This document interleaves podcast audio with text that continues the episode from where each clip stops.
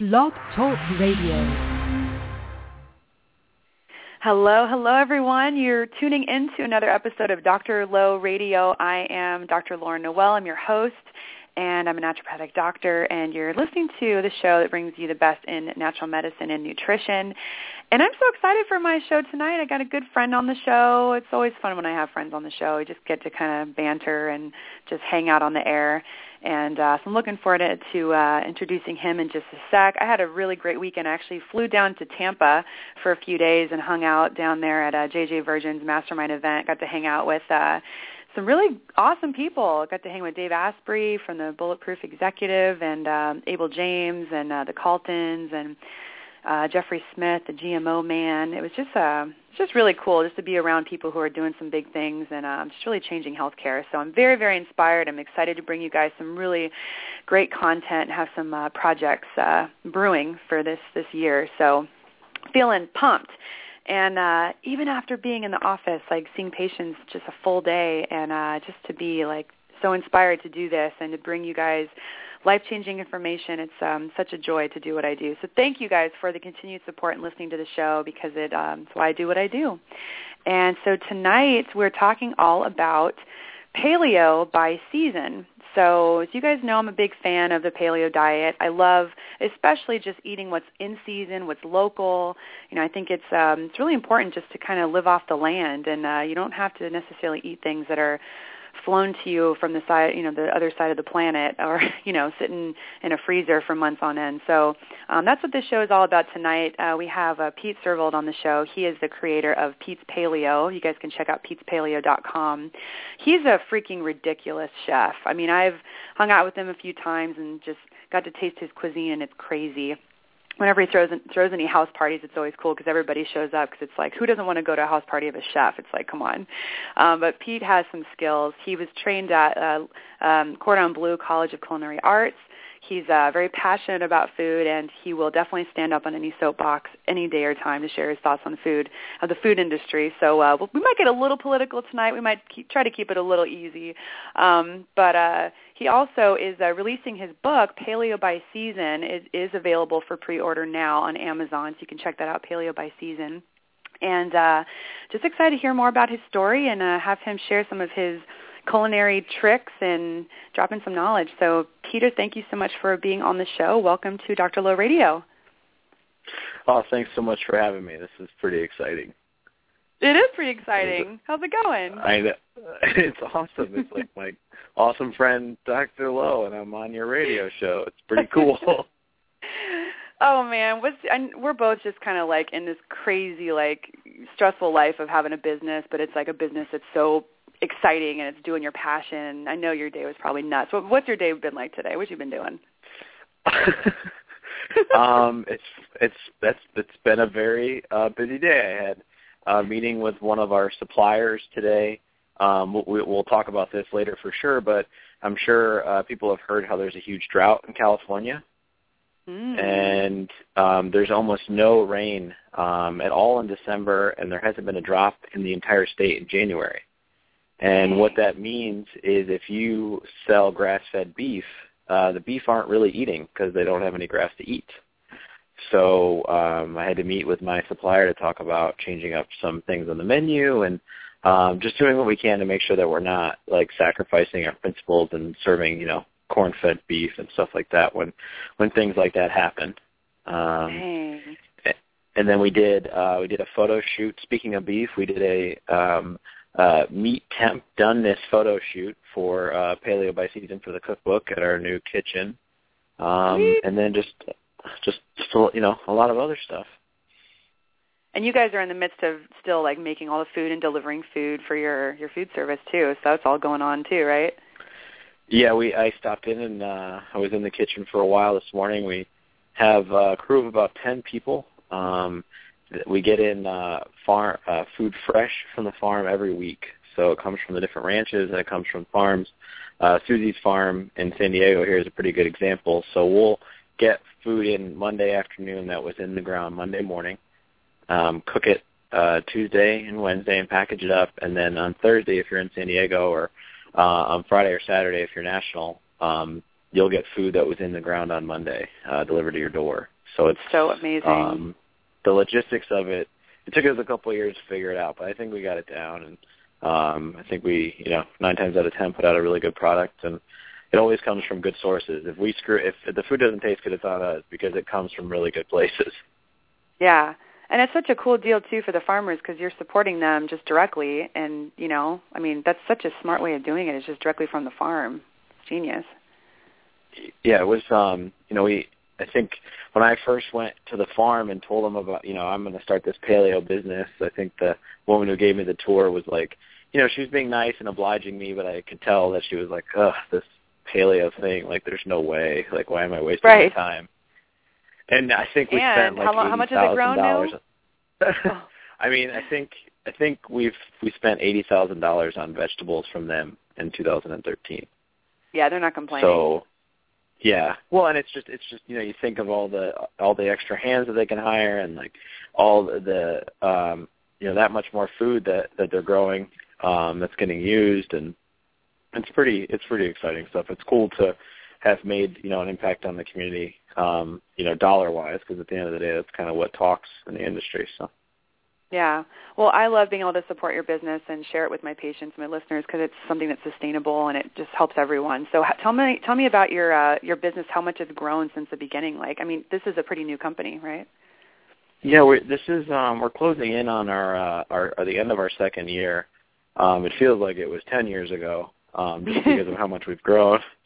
Um, I mean, I think gosh, I think you were one of the first people that we we met with to, to talk about this idea, and we yep. um, we had just gotten our vacuum sealer machine, and it was so fancy, and it only sealed two bags at once, and um, um, but before even before that, I had I was cooking for one person um, with Tupperware containers out of my little cottage kitchen in Ocean Beach uh, two years ago, and this week we're cooking uh, for a couple hundred people plus and we'll have a little over, I want to say a little over 6,000 meals are going to get made and packaged and shipped in three days. And again, it's all sustainable, it's all organic, it's all local, um, good food. Uh, you know, it's the same stuff that we, the same process of a fine dining restaurant where you call the farms and you say, hey, what's growing? And then you write the menu and instead of you know charging forty five dollars a plate we put it into a bag and seal it and ship it to your door. Yeah. And you you send it to people outside of california now right? You're doing nationwide. Yep. Yeah we we do nationwide shipping. We ship two day air and we have these fancy insulators that we use and gel packs that were specially made just for us so that we can ship the food fresh. And it shows up uh, fresh whether you're in new york or nevada or anywhere yeah. in between and um, you can keep it in the fridge for a week fresh, or you can throw it in the freezer for a couple months.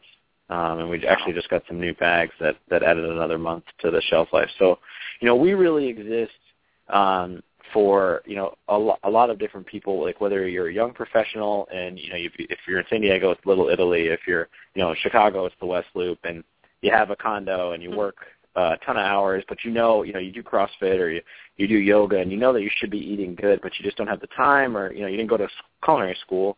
Um, you know, we're there to take care of you. If uh, you're a mom and and you know your kids should be eating better, um, but you don't quite know what you know this paleo thing's about, and you don't know how to make enough food for uh, everybody, we have a family option so that you can get you know our food for a couple weeks until you get your feet under you and see that you know, it's not that it's not that difficult. It's just a matter of taking the time uh, that comes with preparing fresh food.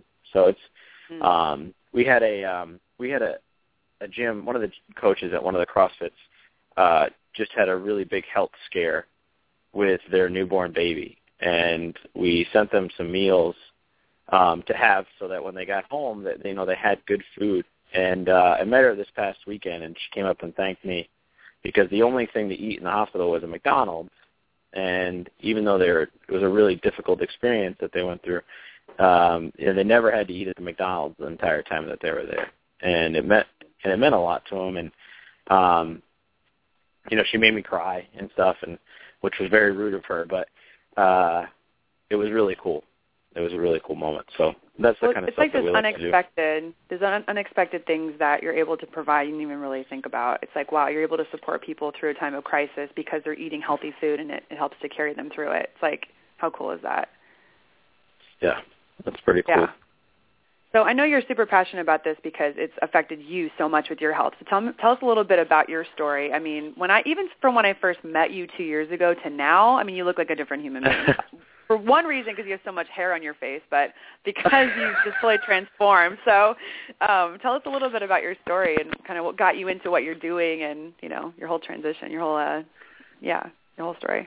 So, so the short version of my so- story is that my wife Sarah saved my life and helped helped me start this business. Um, without her, I wouldn't have anything. Um, Mm. the long story is that you know I've wanted to be a chef since I was a little kid. I um, made you know meatballs with my grandma from scratch, and I just remember the the the pride that I felt of you know making the meatballs and mixing everything up and putting it in the oven and then feeding the family. Um, I used to run home from school when I was in middle school to watch Great Chefs of the World on the Discovery Channel. I was such a dork. Like I didn't play any sports, so I would run home and and uh, watch two episodes of uh, Great Chefs of the World and then Bill Nye the Science Guy to complete my nerd trifecta for the afternoon. I love that show. Um, I totally miss that show. it was so great. You know, where in the world is Carmen Okay. Diego? If if if there's time. If oh my there's time. god, love that. um, so it's something I always wanted to do. Um, and then in high school, I, w- I went to the culinary program. Me and my buddy Tom Smith, he had these cookbooks from the CIA, the Culinary Institute of America, and um, I didn't know anything. I thought it was like I was like, why is the CIA, the spy agency, putting out a cookbook? Um, and he was like, no, man, the Culinary Institute of America, and it's like Johnson and Wales. Um, so I've just kind of always wanted to do it and uh, got into the industry, went into culinary school, got an incredible job at an amazing restaurant in Atlanta. Um, you know, we're doing like only seventy, eighty, you know, dinners a night, which is very small for a restaurant, but they're all extremely ornate and complicated, and everything has 12 steps and all these different accoutrements, and it was it was pretty awesome. It was also unbelievably intense, and about a year I had uh, put on I want to say close to 40 pounds. I was over 210 pounds, um, and essentially lived off of bourbon and Taco Bell. And At a boy. I mean, I, I was I think I was 24 or 25 then, so I mean, I essentially was going to live forever as far as I was concerned. Um, just you know, add that for a couple of years, and uh, then I met Sarah, and after we'd been dating for two weeks, in the middle of the night, I woke up with a fever of 104 degrees, and every time my heart beat, it felt like someone was stabbing me in the chest. Um, and what had happened to me was I had pericarditis, which is the pericardium is this sac that's you know filled with liquid, and it's supposed to make your heart beat easy, but mine had become so inflamed that it was squeezing my heart shut. Mm. And there's a lot of different causes um, to this, but they couldn't find anything, and they eventually just chalked it up to lifestyle. And the doctor Wow. just kind of looked at me, you know, the the cardiologist. He said, you know, the fact that you caused this with just lifestyle is, you might need to calm down a little bit. Um, and I was 26, and I'm like, I can't believe I did this to myself. Well, fortunately, I had just met this girl named Sarah who was telling me to go to CrossFit with her and wanted me to do this 30-day whole nine paleo challenge thing. And so we started. And three years later, um, you know, I go to the cardiologist to get my yearly echocardiogram, and they thought I was the wrong patient. I had I had returned my heartbeat, resting heart rate to that of an athlete, so they didn't. That's why they didn't believe it. And then there was no scar tissue, and so they had to bring in like two techs, and they were looking at it, and they didn't really, you know, you know, know what to make of it. And then finally they asked me, you know, what do you eat and what's your exercise? And I said, oh, I eat paleo and I do CrossFit. Like, oh, that makes sense. Well, you you fixed it. You don't have to keep coming back here. Wow, that's incredible. And, uh, and you know, it was incredible for two reasons. One, that it happened. That you know that you can fix yourself internally with the choices that you make externally. And I absolutely believe that. You know, now that I've done it for myself. But two, the thing that got me, still gets me to this day, was that it was the last thing on the doctor's mind that my diet or my exercise routine could have fixed my cardiac issues. Right. You know, it they don't ever think that what you put inside of you to sustain your existence make might be the cause of what's going wrong. You know, whereas you know that 90% of the people that you see, like, they just need to eat good food for 30 days and then come back and tell you, okay, is there still anything that's wrong? Mm-hmm. Because they put so much stuff that, into their body that's crap, you know, there's no way for a doctor to even tell what's wrong. And it was just it was a very uh very telling experience and and it's been it was very formative for me yeah yeah it's it's really really amazing and that's kind of why you're passionate about what you do because you've seen that it works for yourself i'm sure you've had amazing success stories with you know customers and clients and um just seeing how it's transformed them i mean i i know for myself it's why i'm so passionate about it too i mean it's changed my family my friends my patients you know it's like all right we're on to something so i mean yeah it's oh my god my parents my my mom and dad are 57 and 52.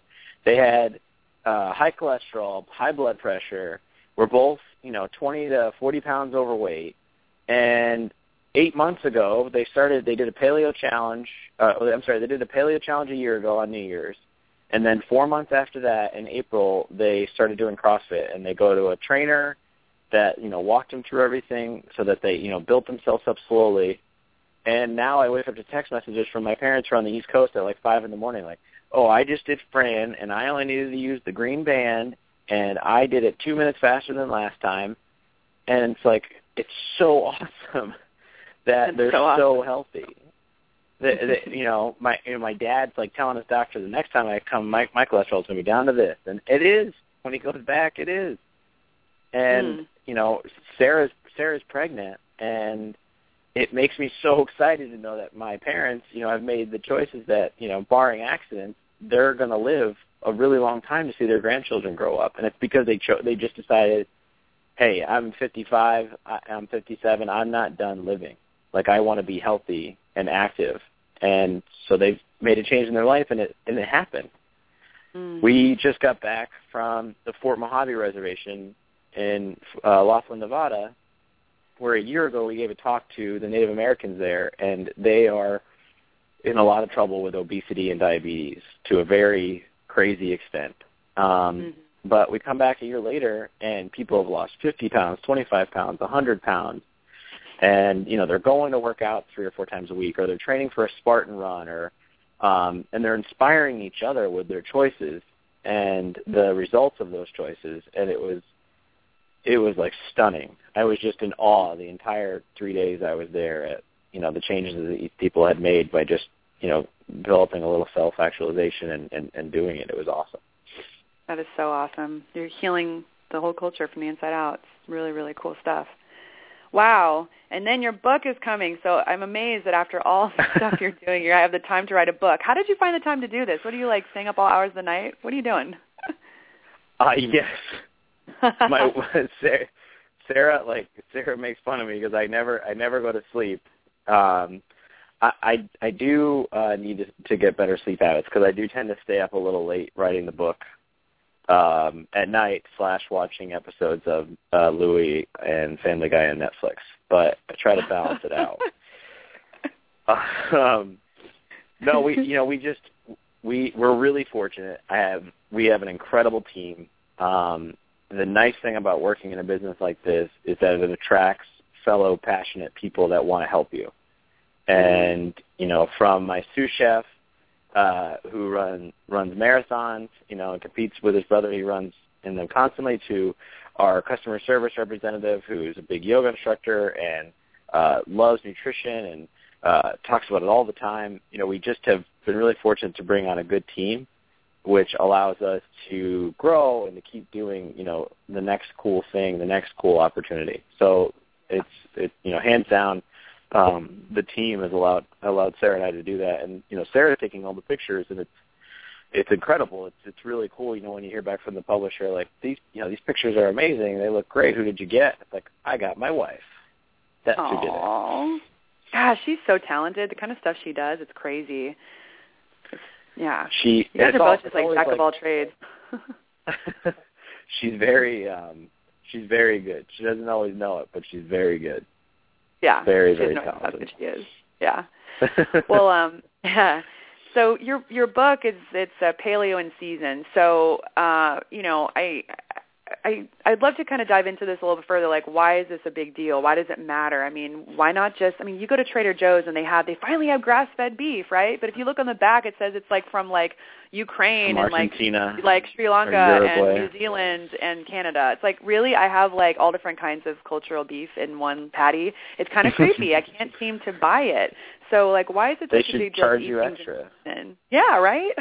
They should charge.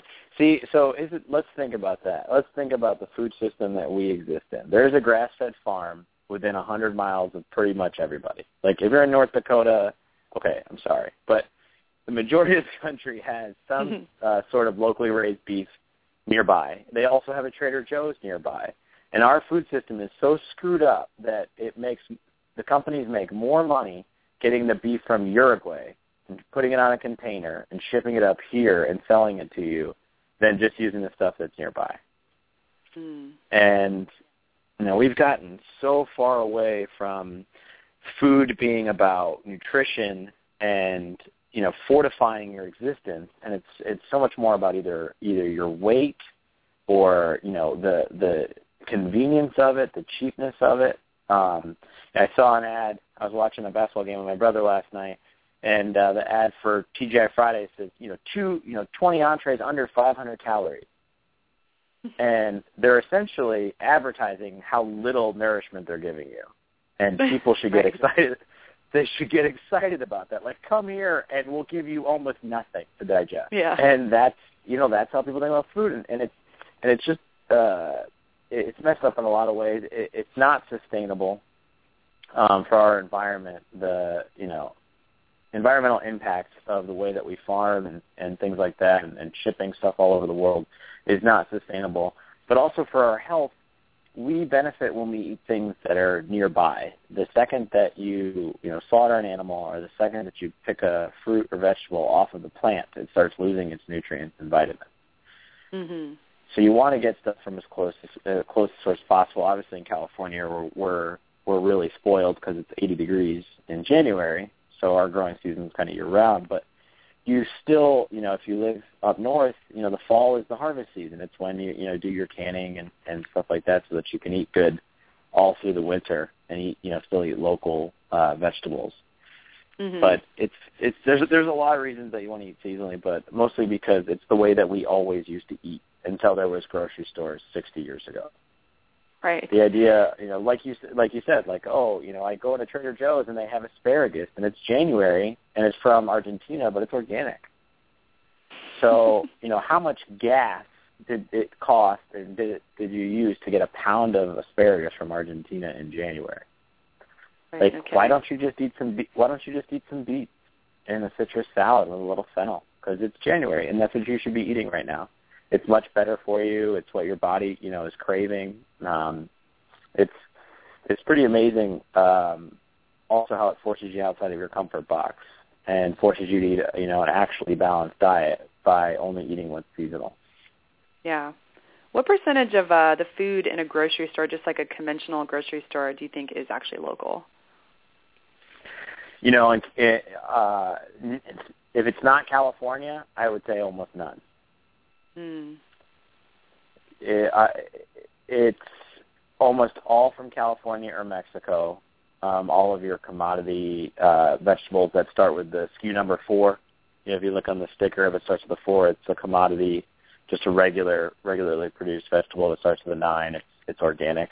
Um, Mhm. All of the commodity style uh, produce comes from California. They hold it in warehouses that have a special gas mixture in them so that they don't start to ripen once they get and then Mm. they're shipped they're shipped they're either coated in wax there like all of the acorn squash and rutabagas and turnips and all those things um, and then they're trucked across country so even if you're you know trying to eat healthy you know you may still be eating something uh, that was pulled out of the ground four weeks ago from california Mhm. and it's it's it's again it's you know what what is what is better for you something that was pulled you know pulled out of the ground nearby um very recently or something that was gassed and waxed and pulled out of the ground a month ago. Yeah. And what percentage of the go- nutrients you think are lost? I mean, you know, it's like sitting on a truck or going on a plane or a ship or whatever. I mean, what percentage of nutrients do you think once it's actually getting onto the plate is still there? Oh, you know, there's people a lot smarter than me that could answer that question. I, I don't, I don't know the percentages of nutrient loss. I know that um, everyone that I've read from uh, Michael Pollan, who I know recently gave the paleo diet a hard time, but uh, he still got me here, so whatever. Um, you know, they talk about how you just get so much more nutrients when you when you eat it uh, as soon as it comes out of the ground. Um, Mhm. And I've also read that if you're going to eat vegetables that aren't um, organic, that the best way to get them is frozen because it Yeah. decreases all of the gassing and all of the processing that's done. The frozen vegetables, uh, all of the nutrients are maintained, and it's frozen like right from the source. So it's actually weird, but frozen vegetables are fresher than the stuff that sits on the shelf that's a commodity product that's not local. Right. So it's better to have something frozen that's like an organic, you know, produce than than having something that's even fresh because it's going to be sitting on a truck and losing its nutrients. Right. It locks it in when it's frozen. Right, absolutely. That's you know whether it's freezing or canning or smoking, like all those different preservation methods. You know, freezing obviously is a very recent one, but uh, the point of the preservation me- methods was to maintain you know the nutrition in the food a longer than it's supposed to be, and those are all kind of natural methods, fermentation, things like that. Whereas um, gassing and waxing are newer inventions that don't Mhm. necessarily maintain uh, the quality of the food. So creepy. That's so creepy. It's just being gassed and waxed. Like it's like a science experiment in your mouth. Yeah, So I, I my uh, my I have a, a close family member who is the vice president of a grocery chain, and the things that I learned about our produce chain, I, I never, I wish I could unlearn. Yeah, seriously. You know, I um I actually had no idea about foods that were in season for a long time. I didn't really grow up learning that stuff, you know. I grew up with like lean cuisine and like Chef Boyardee and you know, like that I thought was awesome when I was a kid. Um and I didn't really realize until once I was in um I think naturopathic school. I, I started going to the farmers markets really regularly, and you know, in Portland, everybody's like all into local and organic and everything. And I finally started seeing what things were available at the farmers market. It wasn't always the same every week. It started to change. You know, it's like, oh, I can't get pomegranates anymore. Okay, well, I'll have to Mhm. get this. So I started to get an idea of actually what happens with the changing seasons. It was so cool. So I don't know if everyone's really familiar with this. I think for me and you, it's kind of regular, but not. I don't think most people really get that there's changing of season. So, what are what's kind of like the the typical things you'll find in the different seasons? You know what I'm saying? And then like what's in season now? So Sarah always always tells me, uh, gives me a hard time that I assume that people know kind of what we know, and we do. We live in this bubble where like, yeah, you eat seasonally, and you should eat paleo, and why aren't you doing, you know, yoga, man? Right. Doesn't everybody do that? Yeah. Um, and that's kind of the whole point of paleo by season. Paleo by season is, you know, it's like when you watch a documentary film, you go watch Food Inc., and then it's like, okay, now what? I still have no idea what's seasonal, and I have no idea what to do with it once I get it. right. And so the book, it has a ton of recipes, but it walks you season by season with different techniques and flavor profiles and how to cook all the different vegetables that you're going to find during that season so that you learn to think like a chef where you go to the farmer's market and you don't have any game plan other than that you want to have some something curry flavored or you want to have something uh, rosemary and garlic flavored. Um, and then, you know, whatever vegetables and meat that happens to go go with is, is what happens. Um, Mhm. So to get to your question, as far as you know, what's in season right now? So we're in the middle of winter. Again, it's it's hard in San Diego to think of that, but we are in the middle of winter. where we're having record snows right now. Um, so all of your root vegetables, your rutabagas, uh, turnips, beets, hardy greens like kale and mustard greens are in season. Fennel's in season. All of your citrus is in season. Um, things like sweet potatoes, blue potatoes, um, a lot of hardy, you know, vegetables um, are in season right now. And as you get into the spring, that's when kind of asparagus and snap peas, um, all kinds of fresh fruit comes out. Um, you get like your beginning of the season cherries, beginning of the season strawberries uh, in March. Sometimes you have to wait until the end of March. Um, it's startling the difference between a fresh strawberry and a store-bought strawberry. Every time I'm in a pinch for like catering or something like that now, and I have to grab one of those like Driscoll's strawberry bags, uh, or yeah. uh, and I taste it, it's like, oh, I feel So bad bad. for everybody who thinks that's what a strawberry tastes like. It tastes like chemicals. It's it's so much better. It's so richer and juicy, and you know the the cool thing about spring is that you just kind of get out of the way. You know, you want to maybe take uh, some of the end of the season beets and shave those really thin with some shaved asparagus, a little bit of shallot, maybe a squeeze of some of the uh, or a puree of some of the strawberries and first of the season basil, and just kind of toss that together. Let it sit for an hour and, and have that with some grilled chicken or you know a seared salmon uh, salmon loin. It's really about letting the food just be itself in the spring. It's so fresh and crisp and clean and delicious. Um, in the summer, again, it's it's kind of you have everything. You have your summer squash, so your yellow and, and green squash come out. You have the really good cherries that are in like the middle of the season. Um, Mhm. All your blackberries, uh, raspberries, those kind of things come out. Um, there's not much that doesn't grow in the summer. Arugula is really good. Um, lots of salads, lots of fresh, kind of light food. Um, that's the other thing that the Paleo by Season does is we separate techniques by season. So, for example, in the summer, you're not going to do a lot of like braising dishes where you have the oven on all day for nine hours because it's already really hot. Um, so you just want something light and fresh and clean where you're not, you know, like grilling where you're either outside or you're just inside for just a little bit. And then save things like braising and stews and roasts for the winter and fall. Um, and then in the fall, um, you kind of come back around again. So the tubers, the root vegetables start to come out. All of your squash, delicata, kabocha, acorn, butternut. Um, the delicata squash that we get here are really good. Um, Okay. Also, you know, little things like the fact that acorn squash and delicata squash doesn't need to be peeled. I think uh, acorn squash is one of those things that everybody knows what it looks like. It's that big green acorn-looking squash that sits in the produce section, and you never touch it right. because I'm sure that's good for me if I had any idea what to do with it. When or really I buy it. do- No, no, it sits in my kitchen on my counter, and I buy it, and then it goes bad because I don't know. Yeah. Right, right. Well, I mean, and I commend you. I commend you for wanting to think that you were going to figure it out. but I mean, that's that's. I mean, we all do that. I still do that. I'll still like get excited and see something, see some kumquats or something that I want to work with that I haven't worked with in a while, and then, you know, three days later you're like, oh, those were from the farm next door. Of course, they were already bad. Um, right. So, um, yeah, it, it it's it's it's a really easy thing to cook. Though you just you know you slice it up and you toss it in the oven, you know, 375 for 20 minutes, and you have roasted acorn squash. Um, So good. And, and we want it, it's so good. And you know, paleo by season is about getting over those fears, getting over that hump of well, if it's not in the recipe, and the recipe calls for golden beets, and the first store didn't have golden beets, and the second store didn't have golden beets, and the third store didn't have golden beets, like you could have used red beets from the first store, or turnips, Mhm. or sweet potatoes, or rutabaga, or any really root vegetable would have served the same purpose as the golden beets in that recipe. And as you start Yeah. to think more about like what's at the farmers market as opposed to what it says on your recipe, you start to think more like a chef. And by default, you're going to cook more seasonally. You're going to go. You're going to look at that acorn squash and you're going to say, "You're not going to beat me anymore. Like I'm not going to be scared of you because you're a vegetable, and I'm going to get this done."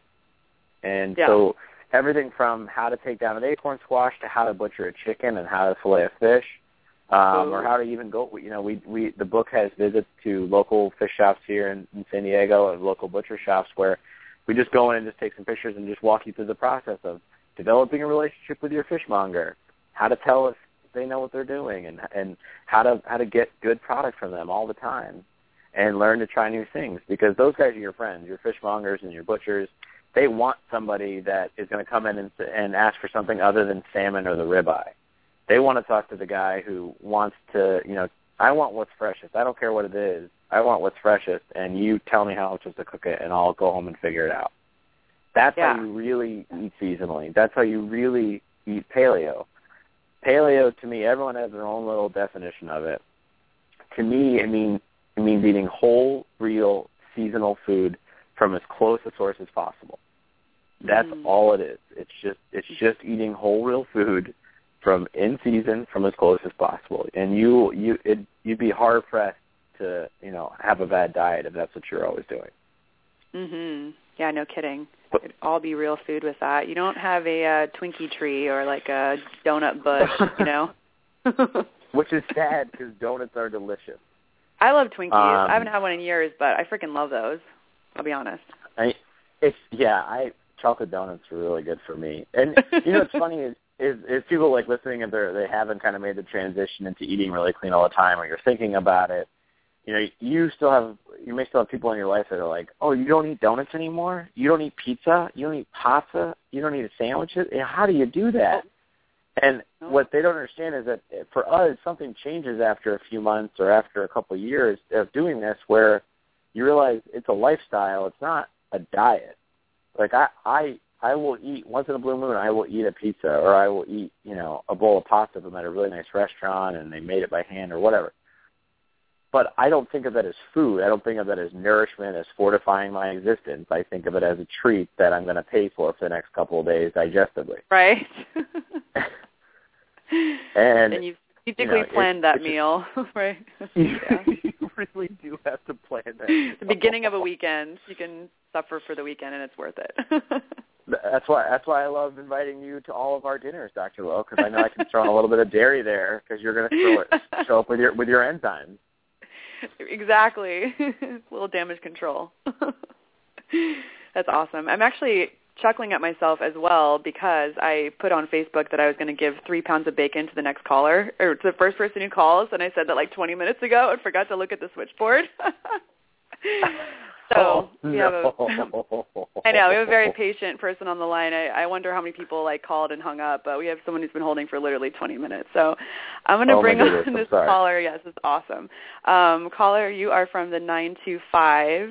I'm unmuting you right now so I can get you on the air. Welcome to Dr. Low Radio. Lauren, it's Pete, it's Evelyn. It's Evelyn. Hi, Evelyn. Hi. Did I win bacon? Up, hon? Is it? What did you? Did I win bacon? I- You won bacon. You won bacon. I saw your You Facebook did. post, and I'm like, I'm going to listen live to Lauren's show. And then I'm listening on my phone, and I thought you just forgot about it. No, you. Because- I. It's just, it, my word is my word. You know, I said uh, the first caller gets three pounds of bacon, so you just got three pounds of bacon. That's so that's so awesome. I was like, who is committed enough to this bacon? we should have known the whole time it would be. Evelyn. We should have known. It was Evelyn. Yeah. What's up, Evelyn? Well, I guess. Yeah, you don't need to send me your address. I think I already know that to send to Pete to get your bacon. But I, you know what, I Pete? think I haven't even it. had your bacon yet. I haven't had it yet. Isn't that crazy? That's bull honky. There's no way you haven't had my bacon yet. Bull honky. Really? Wow. No, I haven't. Lauren, Lauren also wants you to send three pounds of bacon to her. No, I'm cool with like half a pound. I just need a little taste. Although Kyle will probably eat the two and a half other pounds. So Yeah. I was gonna say, we'll I just think support could you and buy on some bacon. I'm cool with that. Yeah. Okay. Oh, okay. Sweet. All right, cool, Evelyn. Well, um, Evelyn, I think you should share like one thing that you're getting from the show, please, in order to get this bacon in exchange. Okay, fine. Um, I was reminded of well the seasonality of things because, like you guys said, we live in California, so we forget that everything's available, you know, just whenever we want it. But I think even in California, you know, when it gets colder, it's important to eat seasonal foods and more warm foods and not salads every day. So yeah. that's what Yeah. I got from. Yeah, I Good think, job, Evelyn. Yeah. Thanks, Evelyn. Thank you guys. I appreciate it. Yeah. Of Sure. What were you going to say, Peter? Were you going to say something? Um, yeah, it just, you know, it, it is. I would like to say that it is work to eat like this. It is more work than you're used to. I think, um, you know, when I, when I spoke to the Native American tribe last week, we, we talked about how you know the food system needs to be better and and the how things are provided for them need to be better. And nothing could be more true. And it's the same for us. You know, again, it, it makes more sense profit-wise for the companies to import beef from Uruguay than to just get it from down the road. So clearly, the, the system is, is very messed up with subsidies and all those things, and we can talk till we're blue in the face about it. But picture whatever your utopia is and just pretend that we're already there. Brisket still takes eight hours to cook, and carrots aren't going to peel themselves. So mm.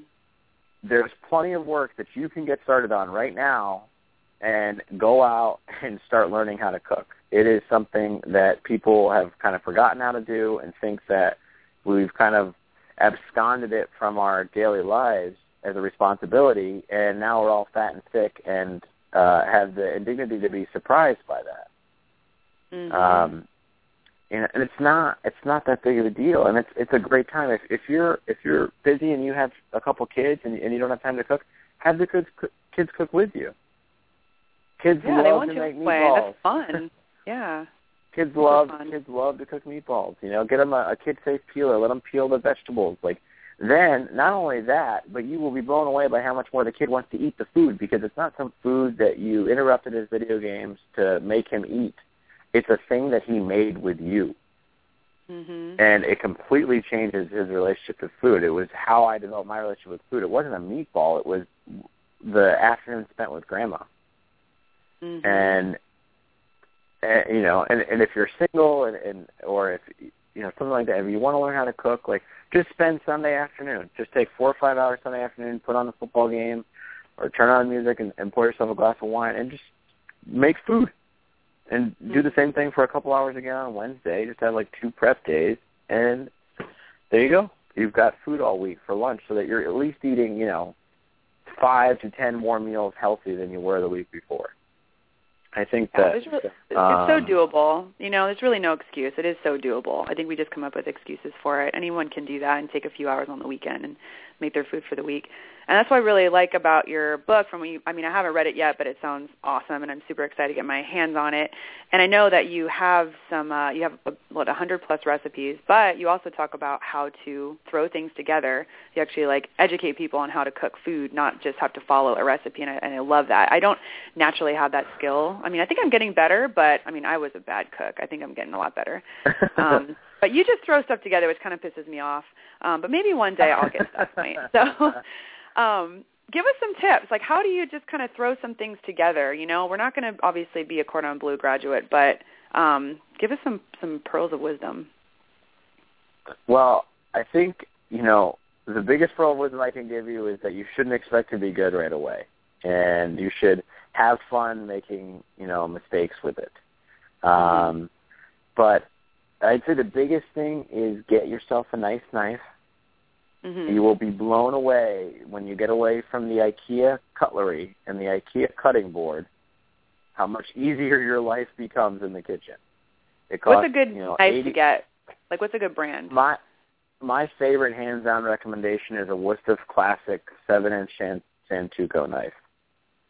It's Okay, what is that uh, called again? Santoku, so S A N T U K O U, and it's a Japanese style like vegetable prep knife, but it's really just you can use it for everything. Um, it's got little uh, indentations on the side of the blade that you know reduces surface tension or something. It's supposed to do fancy, um, but it's eighty bucks. You can push it across a, uh, a a honing steel once every couple weeks, and it's like it's brand new. It's a little razor. Um, I've had mine for seven years, and I've probably cooked a hundred thousand meals on it. Wow. So, you know, it's an investment that you'll make once and it'll last literally forever. You know, if, if you made if you made dinner four or five nights a week for four people, that's twenty meals a week. You know, think of how many meals or how many weeks you'd have to do that before you, you know, caught up to the number that as a chef I've put put together. So it's a small investment when you look at it like that. And you know, cutting root vegetables can be very difficult with a cheap knife. It can make you say, I, you know, I can't do this. I knew I should have just left it at the end of the aisle in that big basket and not tried to mess with it. But if you have a sharp knife and it just falls through the squash, you're like, okay, I can do this. This isn't that hard. This thing's going to fall right apart. Um, so that's you know that's a really um, like priceless thing. Um, I don't know. I can't just pick random random things. Uh, buy yourself an herb coal vegetable peeler. They're like four dollars. You can get them at Linens and Things or Bed Bath and Beyond. K O H L. And it just you hold it a little differently and it'll allow you to you know work through all the different vegetables without your hand turning into the claw. that thing that thing is is I have I have three of them in my in my uh uh, prep drawer at home at all times because every time someone sees me use it, they want they're like, "Oh, I need to get that," and I just give them one because it's four bucks and it's the greatest thing ever in the kitchen. That's cool. What about like just balancing flavors and stuff? You know. So there is um, a basic balance between fat, acid, and salt and sweet. So just all like you know the, the flavor profiles uh, on your tongue when we try to make a perfect dish, you want to have a little bit of fat, a little bit of acid, a little bit of salt and sweet. So, uh, for example, uh, when you make a salad or you make a soup, uh, a lot of people tend to, you know, everyone remembers the olive oil, everyone remembers the butter when they saute the vegetables, but uh, it's not oftentimes that people remember to hit it with a little balsamic vinegar at the very end.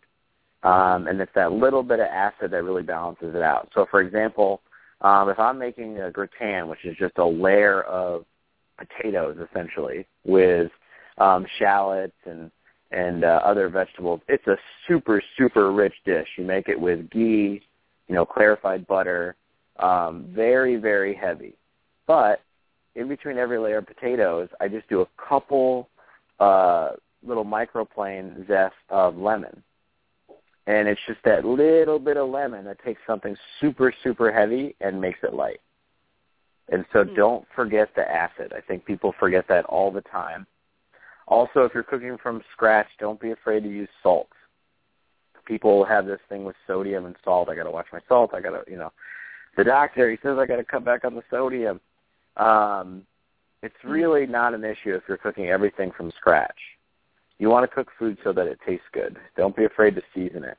What we do as chefs is we add a little bit of salt every time we add an ingredient. So tonight um, for dinner for Sarah and I, I'm making a like a coconut roasted chicken with purple top turnips, baby bok choy, roasted maitakes, and shallots. Hey, and I want to come over. I'll be um, at the office late. Not going to happen, but thanks for torturing me.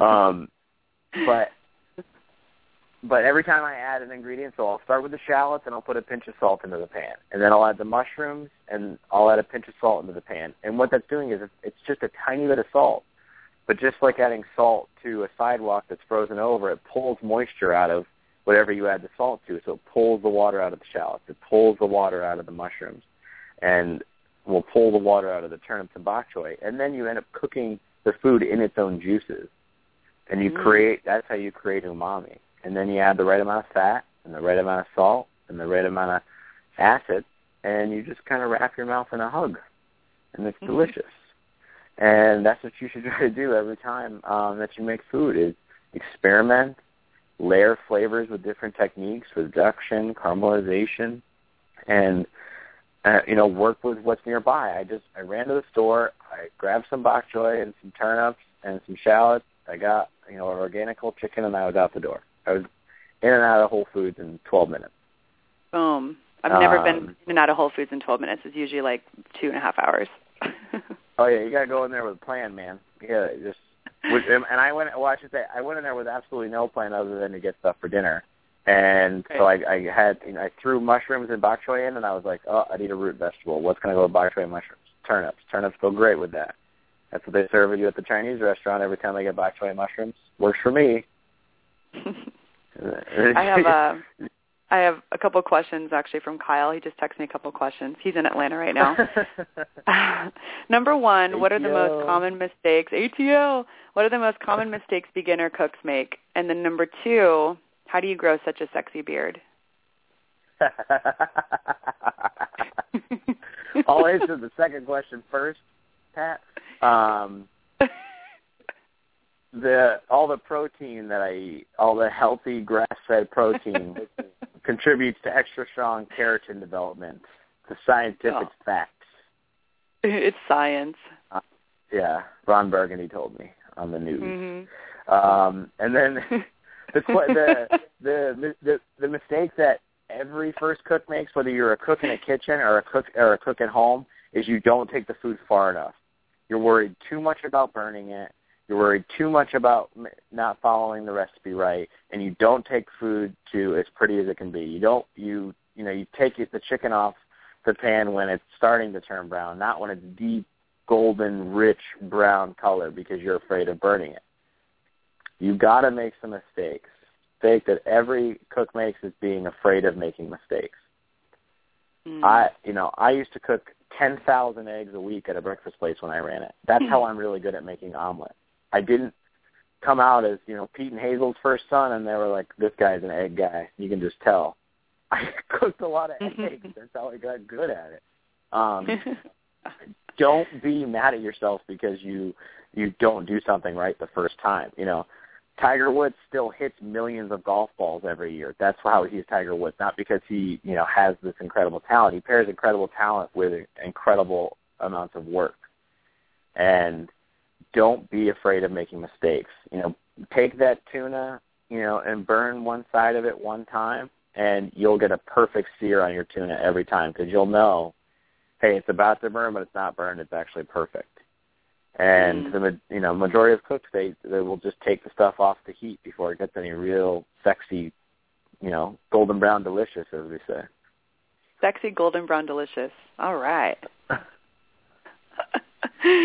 And Um, the I and the almost for- IKEA and the IKEA knives, like the uh, you know the if you're if you don't have a good hardy cutting board and if you don't have a good solid knife, like it's going to be difficult to cook. It's just it's just that's like the two things you need. I'm amazed that I haven't just sliced my finger off by the, the knives that I use. I'm really it's a miracle. The sharp the sharper your knife, the less you cut yourself.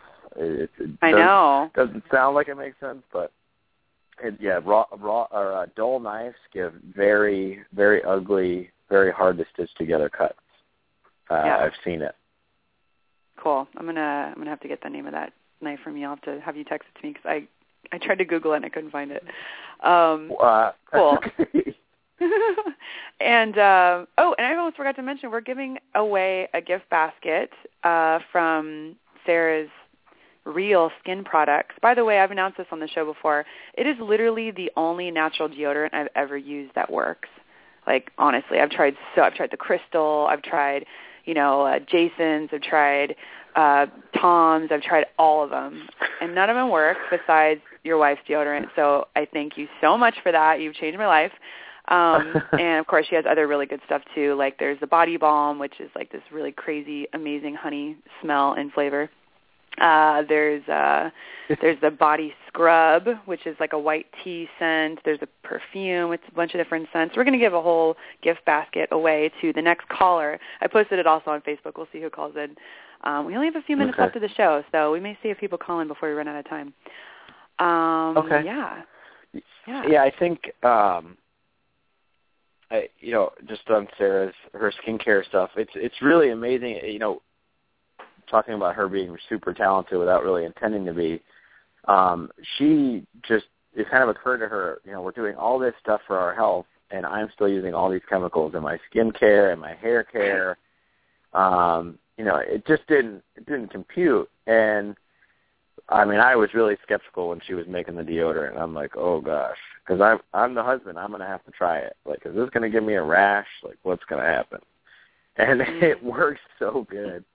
And the body balm. I know, guys. You know, we're not big on moisturizers, but if you have calluses, whether from being a chef or from being a CrossFitter or whatever you have calluses from, if you when you rub the oil into your hands, the body balm, it's gone the next day. You feel like mm-hmm. You got like an you got like an accountant's hands. They're so smooth. That's funny. You should put that in your marketing. Okay. Her give the account. I think probably just offends a lot of accountants, but I'm sorry. right? They're like, I'm tough. Ooh, we have a caller. They want some some skin products. Uh, we have a caller from the six two six. You're on Dr. Low Radio. What's your name? Where are you calling from?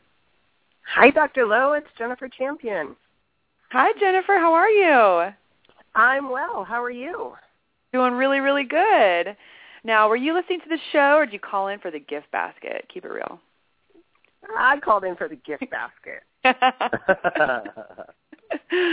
okay, cool. We have to answer a question. Let's see. What's uh do you want to ask her like a, a trivia question, Peter, or should I ask her something? I go ahead. You shoot. Okay, this will be easy because you know stuff. So, what's one? what's what's a fruit or vegetable that's in season right now? Apples. Is that true, Peter? oh my god. Uh, where we live, yeah. Apples are typically Yay! a fall crop. but we'll You give it to you because we live in San Diego. Yay! Yay, good job. Cool. Um, I don't have your address, so send me over your address and we'll um we'll shoot you over some uh some good skin love. And that's over at Okay. realskinproducts.com. Yeah, you can check out our website. You'll see all the different products. Um, some really good stuff. So, congrats. Well, thank you.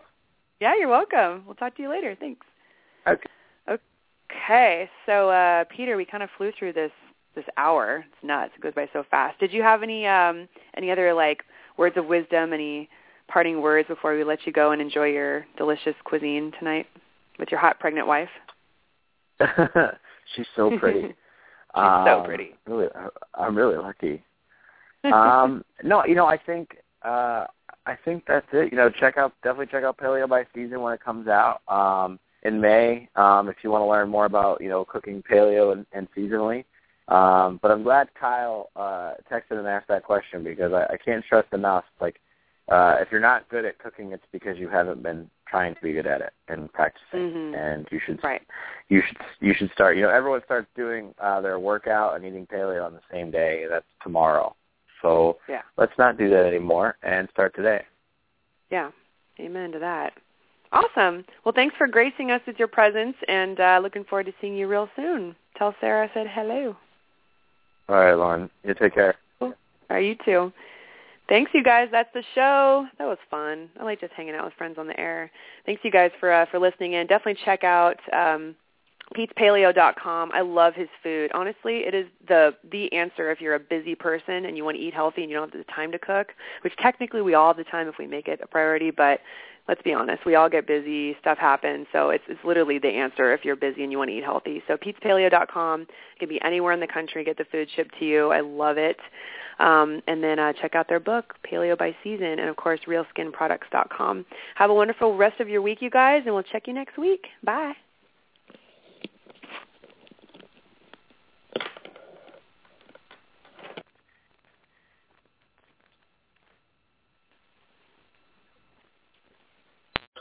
North Pole Hotline, Mrs. Claus here. My holiday shopping list is so big. I can't wait for Black Friday. Get to Old Navy's biggest sale of the year starting tomorrow. Oh, Old Navy? Beat the crowds for 50% off your entire purchase.